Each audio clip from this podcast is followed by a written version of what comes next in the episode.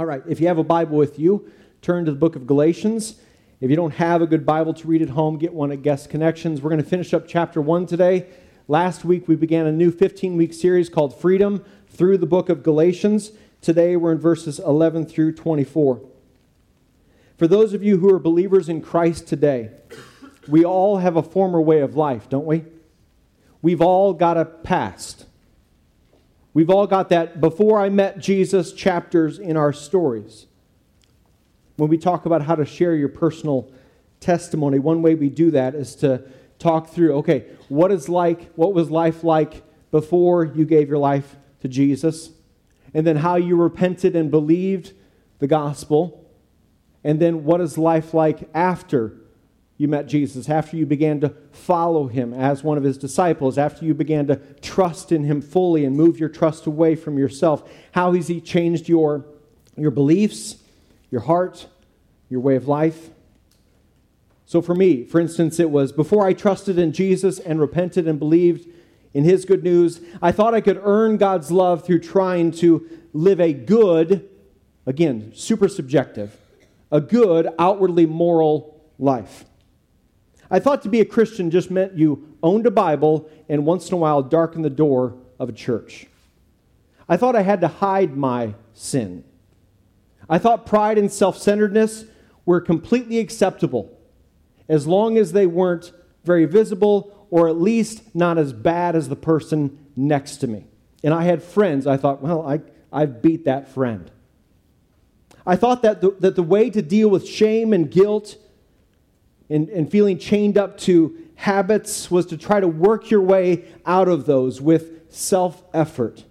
That the way to actual change and transformation was, was me, in a sense, pulling myself up by my bootstraps and getting my head on straight and begin to walk in a new way.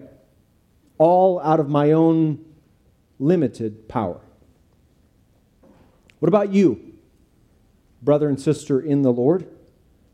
What's in your former chapters? In your story.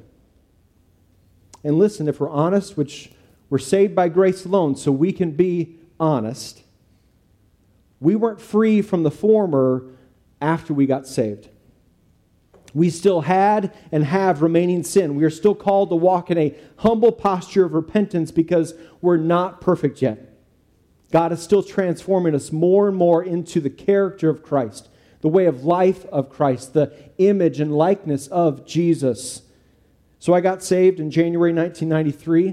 And so for the past 26 years, the Lord has been con- continually calling me to repent and turn away from sin and selfishness and pride and this thinking that works is how I'm made acceptable to God. Believer, you and I should be able to point to on a consistent basis the habits and false beliefs of our old nature that the Lord is presently at work in.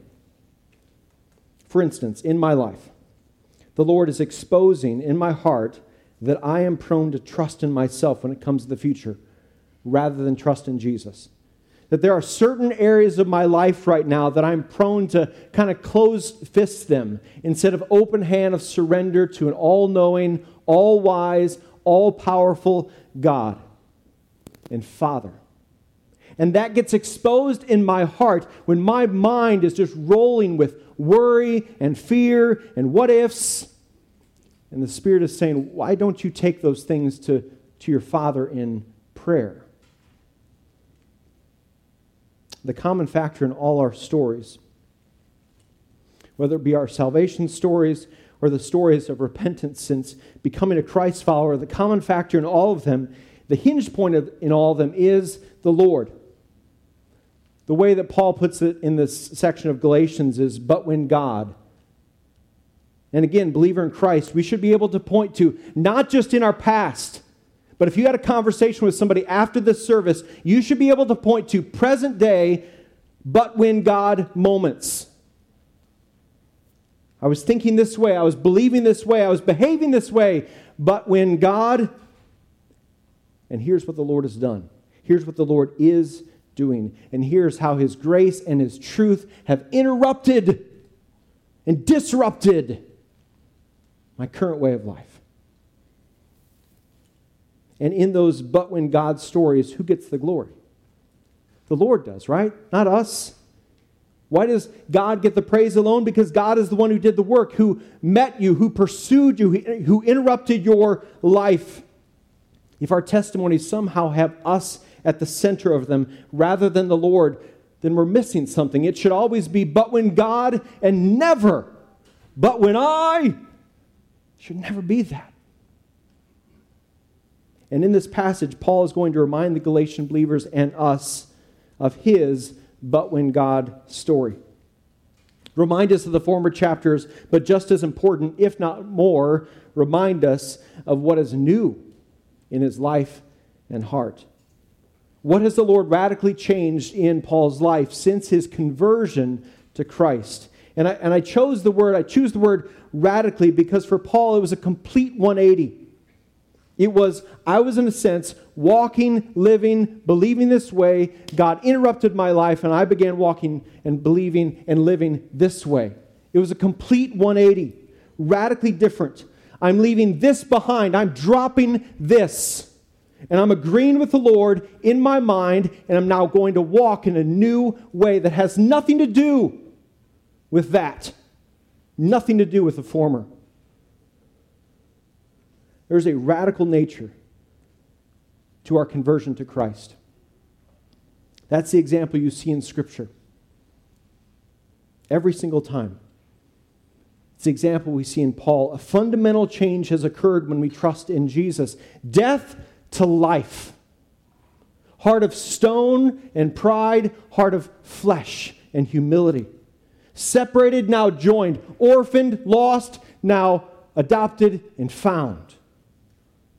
I think for many of us, when we think of what it means to follow and trust in Jesus, instead of a 180 degree conversion, we instead simply see it as a combination.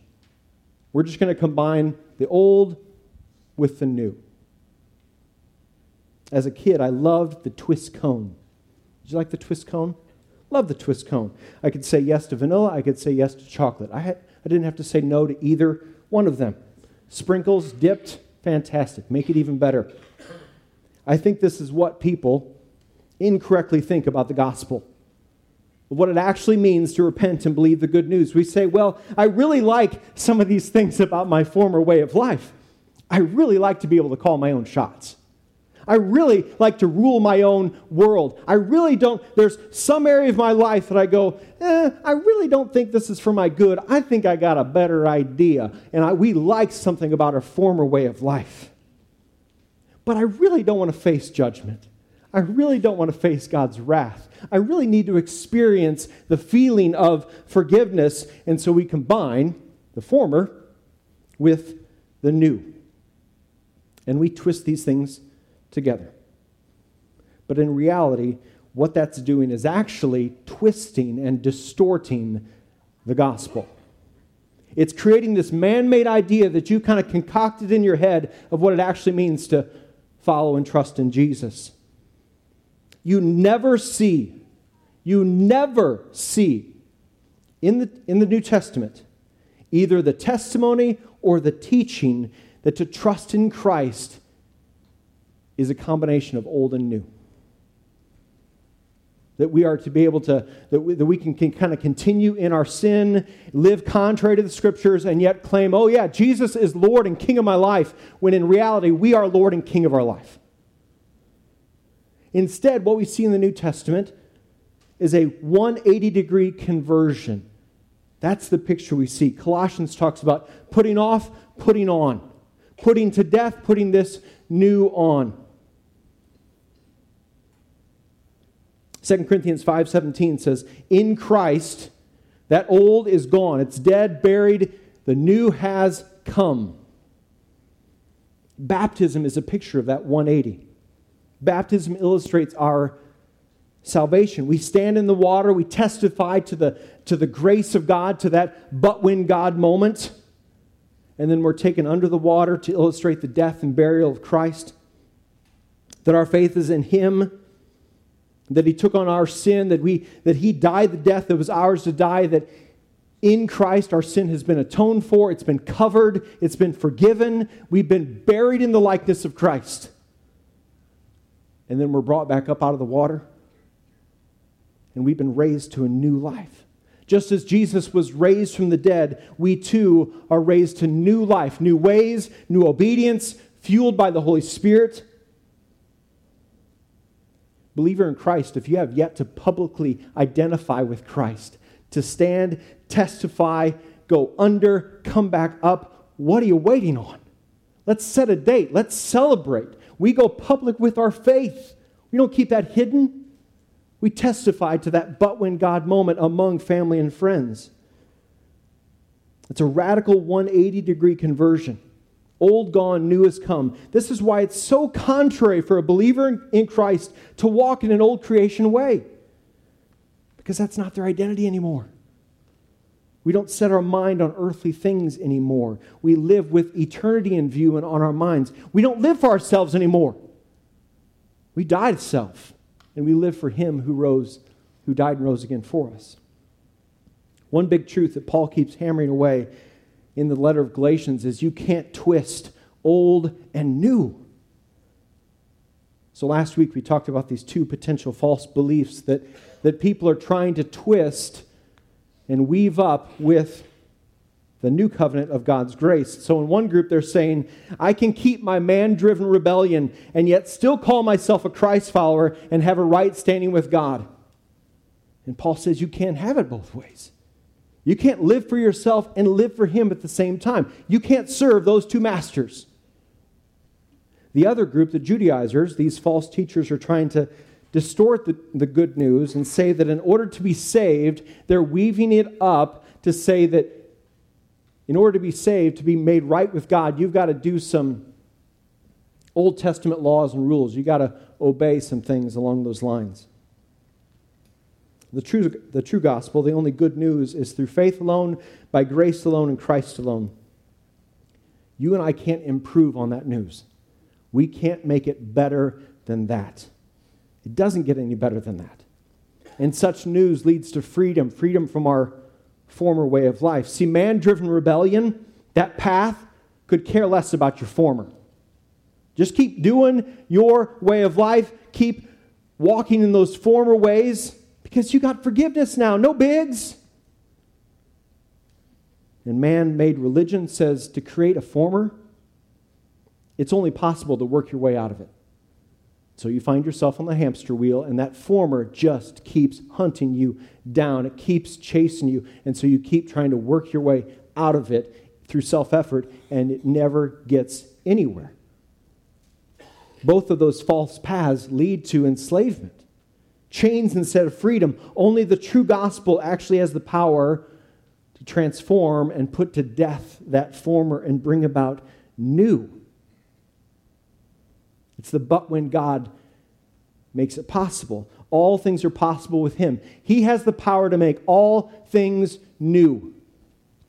And for some of you, when I say He has the power to make all things new, you immediately put a little asterisk by that and thought, well, yeah, I believe that for somebody else, but I don't think of that about my own heart. And you put some asterisk, some loophole that you don't think He's actually able to bring about new in.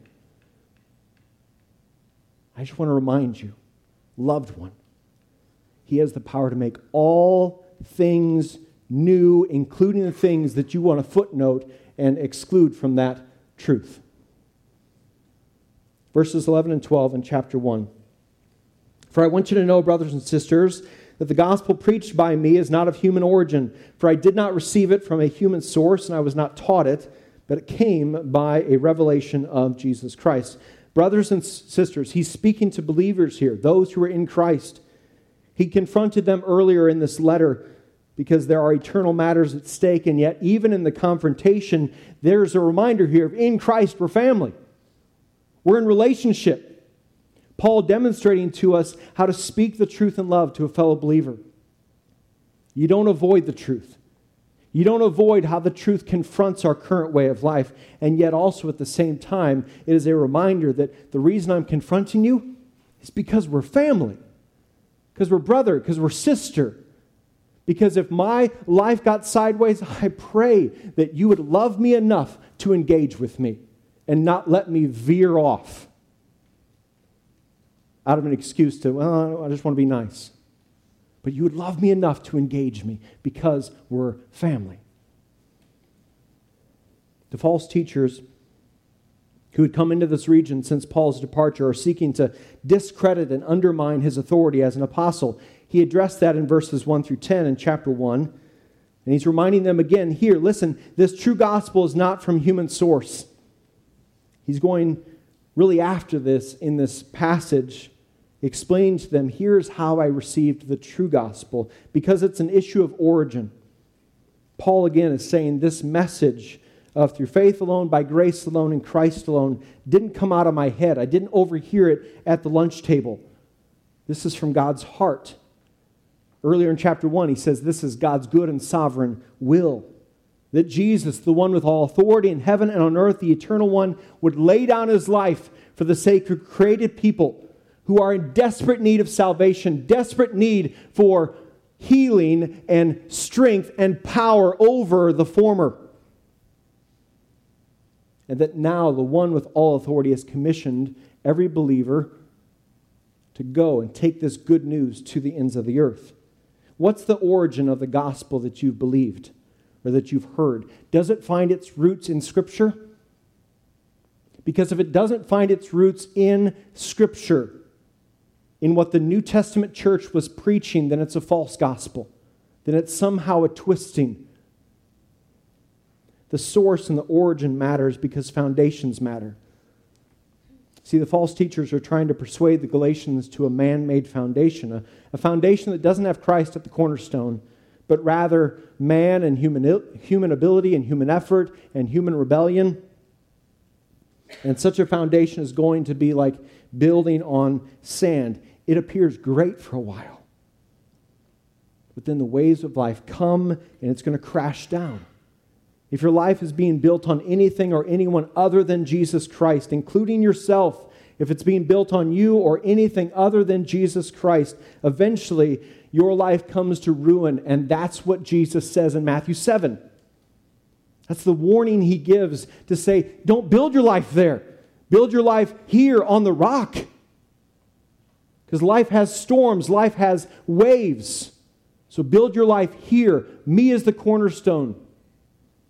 See, for Paul, and this is where he's going to be going next, he's saying, For me, my foundation was once the law. My, my foundation was once man made religion. My foundation was once living for myself, and I was king of my own castle. But when God stepped into my life and I was converted to Christ, my foundation did a 180. It was not a combining of the old and new. It was, I'm done with the former. I'm done with that. I'm walking in a new way because the former just led to chains. And because the foundation has changed, it's going to lead to two specific things in his life that have changed. His mission in life has done a 180, and his zeal, what he is excited about, has done a complete 180. Verses 13 and 14 For you have heard about my former way of life in Judaism. I intensely, I intensely persecuted God's church and tried to destroy it. I advanced in Judaism beyond many contemporaries among my people because I was extremely zealous for the traditions of my ancestors. For you have heard. Word spreads when a life is changed by the gospel. And Paul's former way of life was well known throughout the land. He killed people, approved of their murder, oppressed believers, attacked them, put believers into prison. He had a notorious former way of life. See, some of you, when you hear about the free gift of salvation, the grace of God that is able to cover our sin, you think to yourself, but you don't know what I have done. You don't know the U haul and the U haul behind that that follows me. You don't know what runs through my mind or the sin that I have committed or the good that the Lord has called me to do, and I've just completely ignored it. I love the example of Paul, a fallen man in desperate need of God's grace, just like you and me no different. I love his example because in Paul we get a person whose former way of life includes both man driven rebellion and man made religion. Verse 13 I destroyed people and sought to destroy their faith. I lived for myself. Hate, murder, evil, rebellion. And then verse 14, I sought to try to find my right standing with God through religion and tradition. Paul's saying, Look at my former. You can't beat that. Your U Haul, I've got a bigger U Haul. You can't beat my baggage, he's saying. You can't trump that. I've tried thinking that rebellion would lead to freedom. It doesn't. I've tried thinking that religion would lead to freedom. It doesn't. Only the gospel does. He's saying, if the sovereign and good God desires to extend grace to me, he does to you as well. If his grace is sufficient in my life, it's sufficient in your life. Are you hearing me, church? Are you hearing the Spirit of God through his living and active word speak to your heart today? Not to your neighbor's heart, but to your heart. That nothing in your former has greater power than the Spirit of God who raised Christ from the dead. Nothing. And nothing in your former is greater than the grace of God displayed on the cross. Paul's foundation has changed. So, as a result, his mission and zeal has changed. Verse 13 his former was to destroy the church and its people. His former mission was to live for me. Whatever me wanted, he's saying, it's not about the other, it's about what I want. And then verse 14, his former zeal was once man made traditions, meaning the law of Moses in this case. I was once zealous to try to find my righteousness in my own works, in my own ability to try to obey the law perfectly, in my ability to advance past other people on this spiritual hamster wheel of religious activity. And in the end, both routes led to enslavement, not freedom. Up until now, in this passage, he's talking all about his former. And now we're going to see this shift. He's talking about here's what I did, here's what I did, and now he's beginning to he's going to talk about here's what the Lord has done in my life. Verse 15. But when God, who from my mother's womb set me apart and called me by his grace, was pleased to reveal his son in me so that I could preach him among the Gentiles, I did not immediately consult with anyone I did not go up to Jerusalem to those who had become apostles before me. Instead, I went to Arabia and came back to Damascus. Notice that it pleased the Father to reveal the Son in Paul. It pleased the Father to reveal the true good news to a guy like Paul. Does that cause you to kind of like, wait, that, that should be right? Father God did not begrudgingly pursue Paul on that Damascus road. Because the Lord, according to Scripture, is patient with people, not wanting any, anyone to perish. He is just. Sin has a penalty. And at the same time, He is also the justifier. He is the one who made the way possible. So it brings Him great pleasure, according to here, according to Luke 15, it brings Him great pleasure and joy to see a sinner repent and believe the gospel. Notice how Paul says in verse 16 to reveal his son in me. Wouldn't we think it, it should be revealed to me? But again, this is a reminder that Jesus' work begins an internal work. For Paul and every believer since, Jesus has a transformative power in our very being, converted 180 from the inside. If you haven't done so before, you should this week. But in Acts 9, you can read the story of the, the but when God moment for Paul. He's on his way to a town called Damascus. He's on his way with all authority to continue to try to destroy God's people, destroy their faith. And Jesus initiates, he steps in, shows up in a dramatic way, knocks Paul literally and figuratively to the ground, reveals himself in Paul, and Paul's life is forever changed. And I love verse 15 because Paul reminds us that this was the sovereign and good Lord's plan all along to save a guy like Paul. And not only save him, but then send him out, working not only in him, but through him.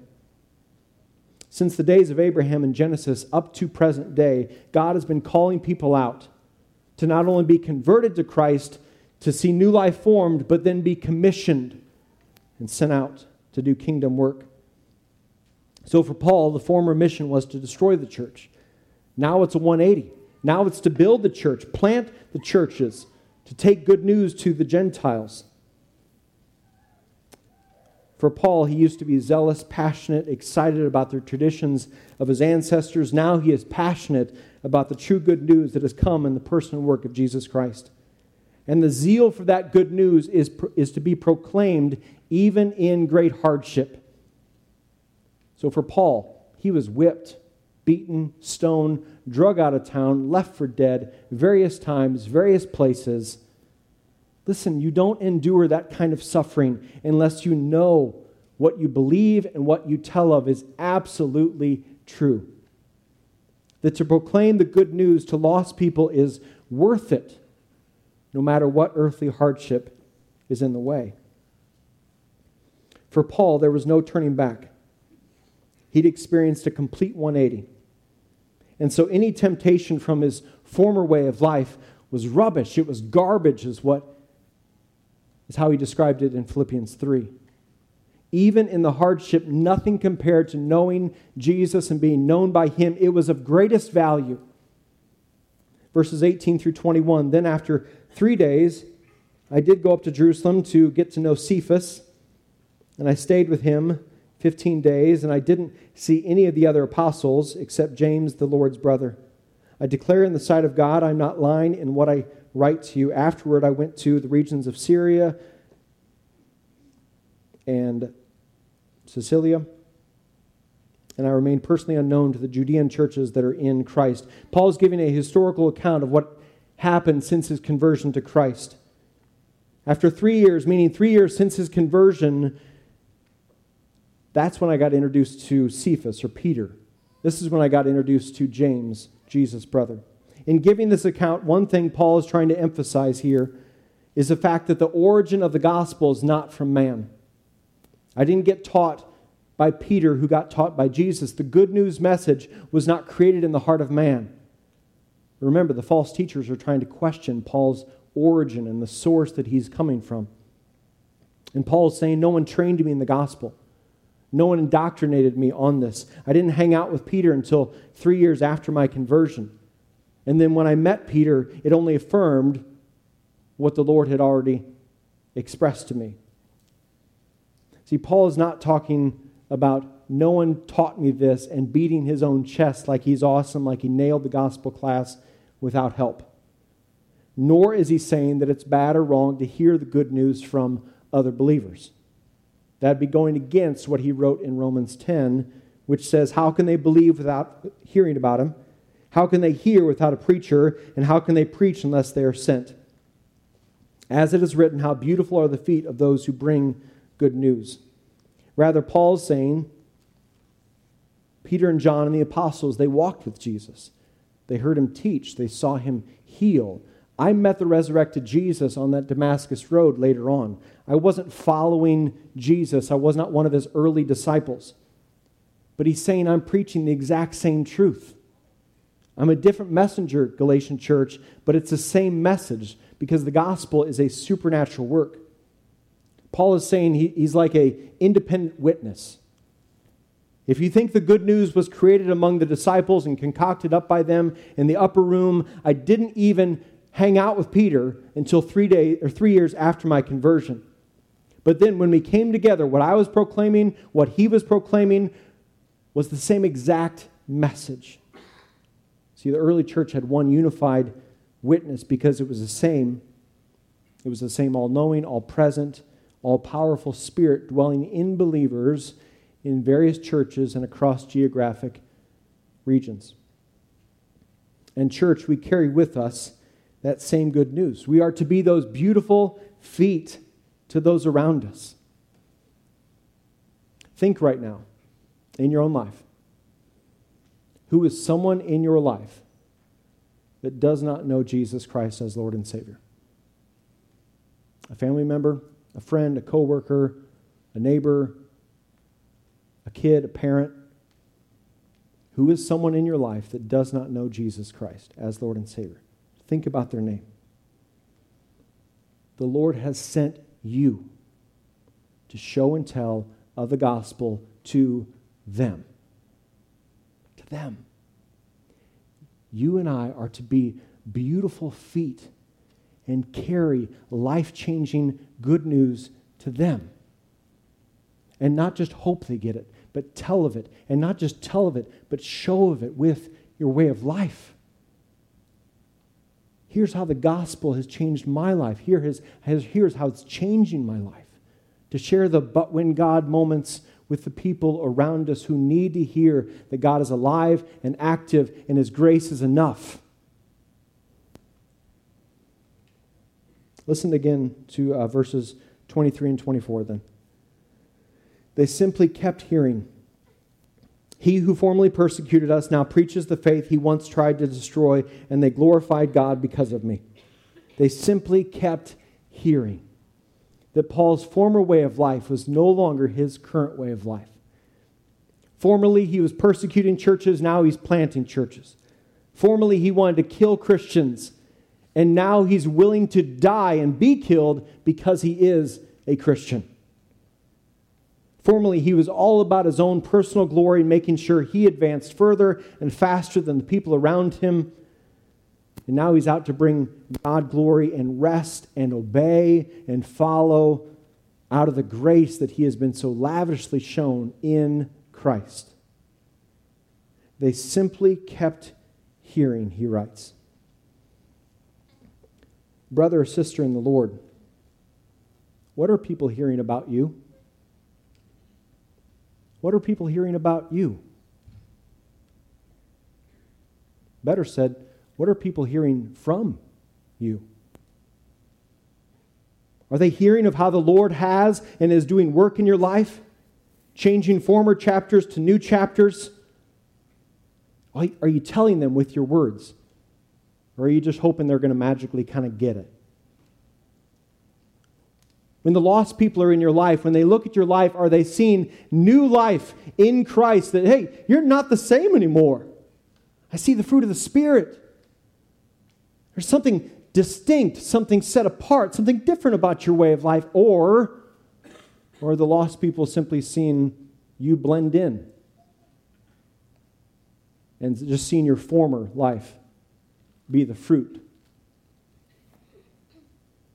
I was talking to a former basketball player of mine years ago, and he's a believer now. He's gone through a long stretch of rebellious living, and he was talking to me after the fact and this, the season of living for self, for the temporary, rather than living for the Lord and with eternity in view.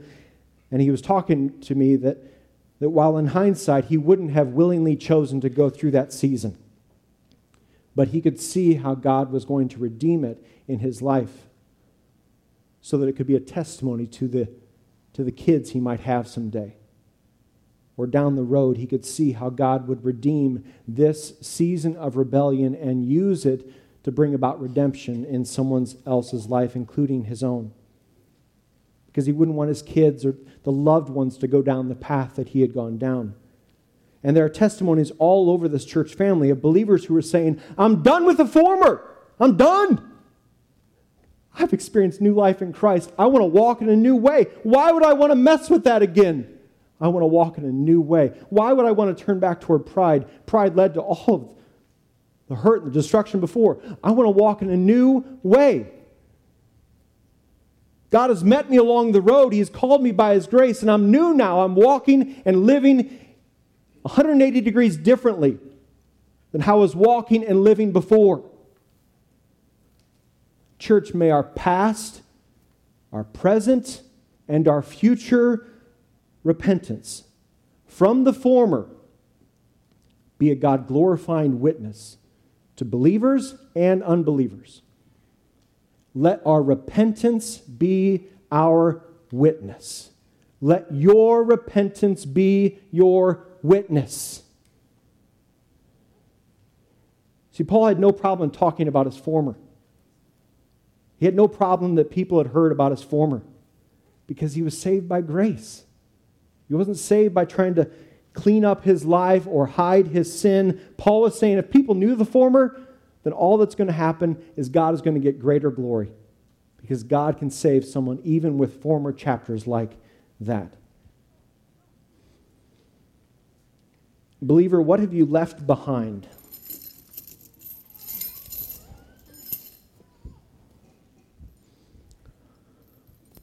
See, I believe for some of you at this point in your life, or maybe at several points in your life, maybe this is your reality today. I, I truly believe this is some of your reality today. That you're not here by accident, but the Spirit of truth is speaking loudly to your life. I pray that you're listening. But, believer, you're going to be tempted to turn back to the former. I really just want to nurse my bitterness rather than forgive. I really just want to find this momentary pleasure in checking out some porn or smoking this or drinking this or just moving from relationship to relationship to relationship because I have so much pain in my life. I just got to numb it somehow. Rather than trying to, than discovering that joy in Christ is freedom. I really just want to hate the person that wronged me. They deserve it. Rather than choose to love like Christ. I really just re- want to remain proud and do what I want to do rather than pursue humility in Christ and adopt the attitude of Christ on the cross. I really just want to live for myself rather than die to self. And all the while, while we think those former things lead to freedom, we are enslaving ourselves. We are chaining ourselves up to the former, the former that was crucified on the cross, dead, and buried. Why would we want to go back and worship at what is dead and buried? Believer, this is not your identity anymore. It's not your identity anymore. He's risen from the dead, has he not?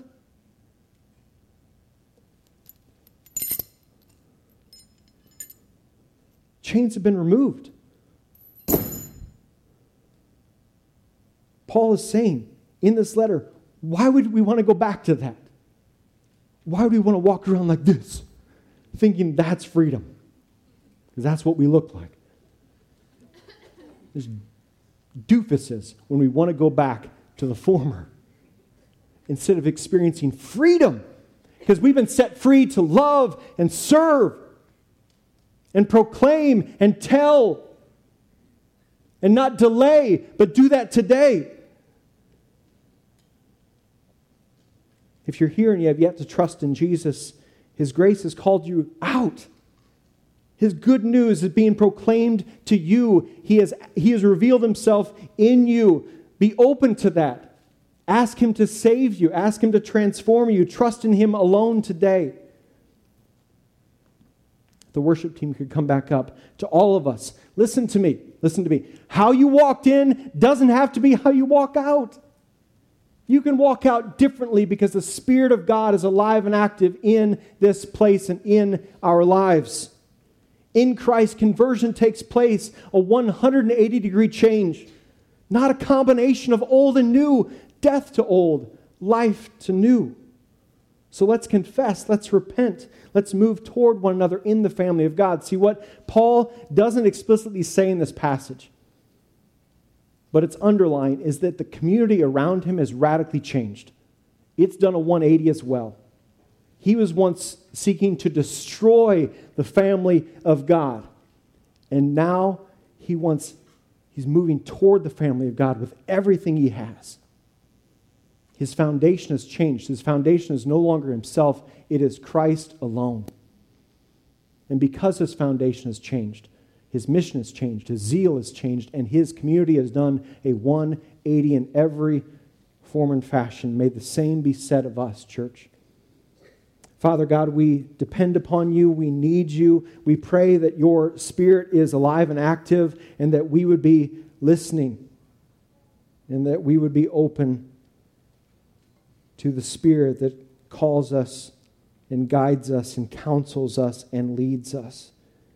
As believers, when we look at our past and our former, Father, I pray that you would not, you'd remind us that there's no condemnation for those in Christ.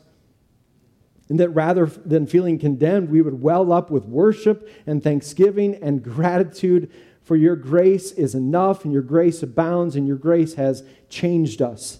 It has saved us. Father, I pray for us as households, as believers, as a corporate family, that our repentance would be our witness. Our past, present, and future repentance would be a God glorifying witness to the world around us and for generations to come. You are able, and we need you, and we depend upon you, and we worship you. In Jesus' name, amen. Let's stand up and worship.